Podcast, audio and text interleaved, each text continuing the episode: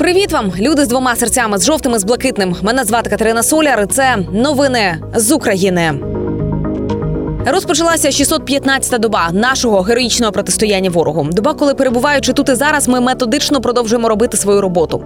Військові на фронті методично зменшують популяцію ворогів наших. А ми роблячи все від нас залежне, щоб вони там ні в чому не мали потреби і мали чим нищити наших ворогів, та відповідно на чому покинути місце дислокації, тобто дрони і автівки. Це питання ми беремо на себе.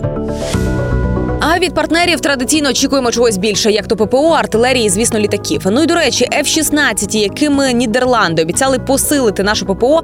Прибудуть до навчального центру в Румунії через два тижні. Про це повідомив прем'єр Нідерландів Марк Рюте.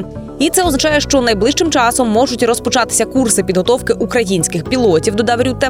І крім цього, Нідерланди нададуть нам патрульні катери, щоб забезпечувати безпеку альтернативного коридору експорту зерна через Чорне море, а також додаткові ракети для систем Петріот. І ми, як то кажуть, ще нічого не робили, а їх вже від того розриває. Потужний вибух стався на Салікам'янському заводі Урал. Це у Пермському краї в РФ. І Підприємство є одним із найбільших військово-промислових заводів на Росії, і там виробляють вибухові речовини та промислову вибухівку. А от що ж саме там рвонуло? Власна вибухівка чи занесена, поки невідомо. Місцеві жителі повідомляють, що після вибуху у сусідських будинках повилітали вікна. Нічого не робили, але зробимо. Бо напередодні ввечері, чим як ви думаєте, займалися окупанти? Правильно атакували теплоелектростанцію у прифронтовому регіоні. Унаслідок терористичного обстрілу було суттєво пошкоджено обладнання. Через себе світла та води опинилися мешканці одного із населених пунктів, який розташовується поряд із е, станцією. Повідомляють у ДТЕК. І одразу після припинення обстрілів розпочалася активна робота з усунення наслідків. Тож, як казав очільник головного управління розвідки Кирило Буданов, якщо ви будете бити по нашій енергетичній мережі. Готуйтеся до аналогічних ударів. У відповідь все дуже просто.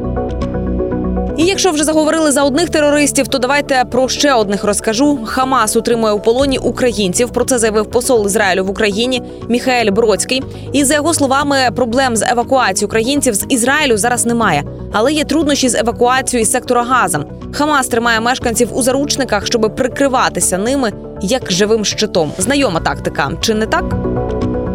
Ну а поки шлях до перемоги дається нам надзвичайними зусиллями. І Ця кругла позначка це ще один привід нагадати те, що іноді здається усім неймовірним. Роблять люди, наші люди, наші бійці. Я знову і знову наголошую, що втрати окупантів це не просто цифри. І яка кругла позначка це 300 тисяч вбитих окупантів. Це результат боротьби українських захисників. І у цій боротьбі вони віддають своє життя. Тому не забувайте робити свій вклад, донатьте і допомагайте військовим усіма можливими способами. І чому для нас ця цифра знаєте зі сльозами на очах? Тому що за кожним чорним пакетом стоїть ім'я нашого героя. І щоб зрозуміти масштаб, з якими ворог тисне на наші території, приведу цифри тільки за один тиждень. У період з 23 до 29 жовтня сили оборони ліквідували 4430 солдатів з СРФ, що приблизно відповідає кількості особового складу 9 батальйонів. Також знищено 85 танків. Це умовно три танкові батальйони, бо в кожному по 31 одиниці.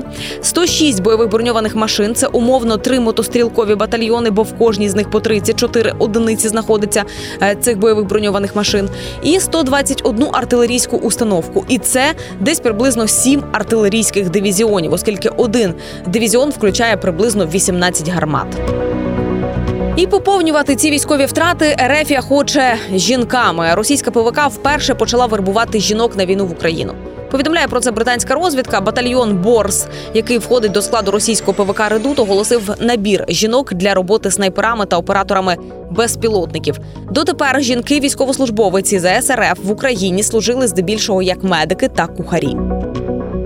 І лише уявіть, все це відбувається у той час, як українці з усіх сил намагаються підтримувати один одного. Яскравий тому приклад діти, звичайні школярі з Волині, які винесли однокласника на гору на власних руках, здійснивши таким чином його мрію. У Павла Липовського діагноз спінальна м'язова атрофія. Ходити самостійно хлопчик не може, тому 9 кілометрів однокласники несли Павла по черзі на власних спинах.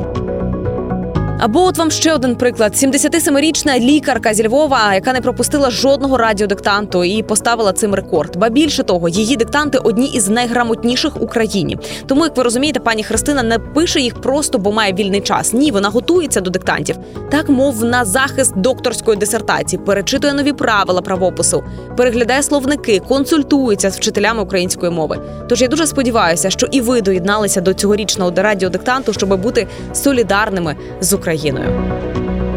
На цьому дякую кожному, хто не втратив силу духу, хто допомагає Україні словом, ділом і коштами, хто підтримує збройні сили і наближає нашу перемогу. Давайте конвертуємо нашу лють у донат. Ми сильні, ми вільні, ми незламні, як Україна. З вами була Катерина Соляр. Слава Україні! Слава українським героям і смерть тим клятим ворогам. Почуємось.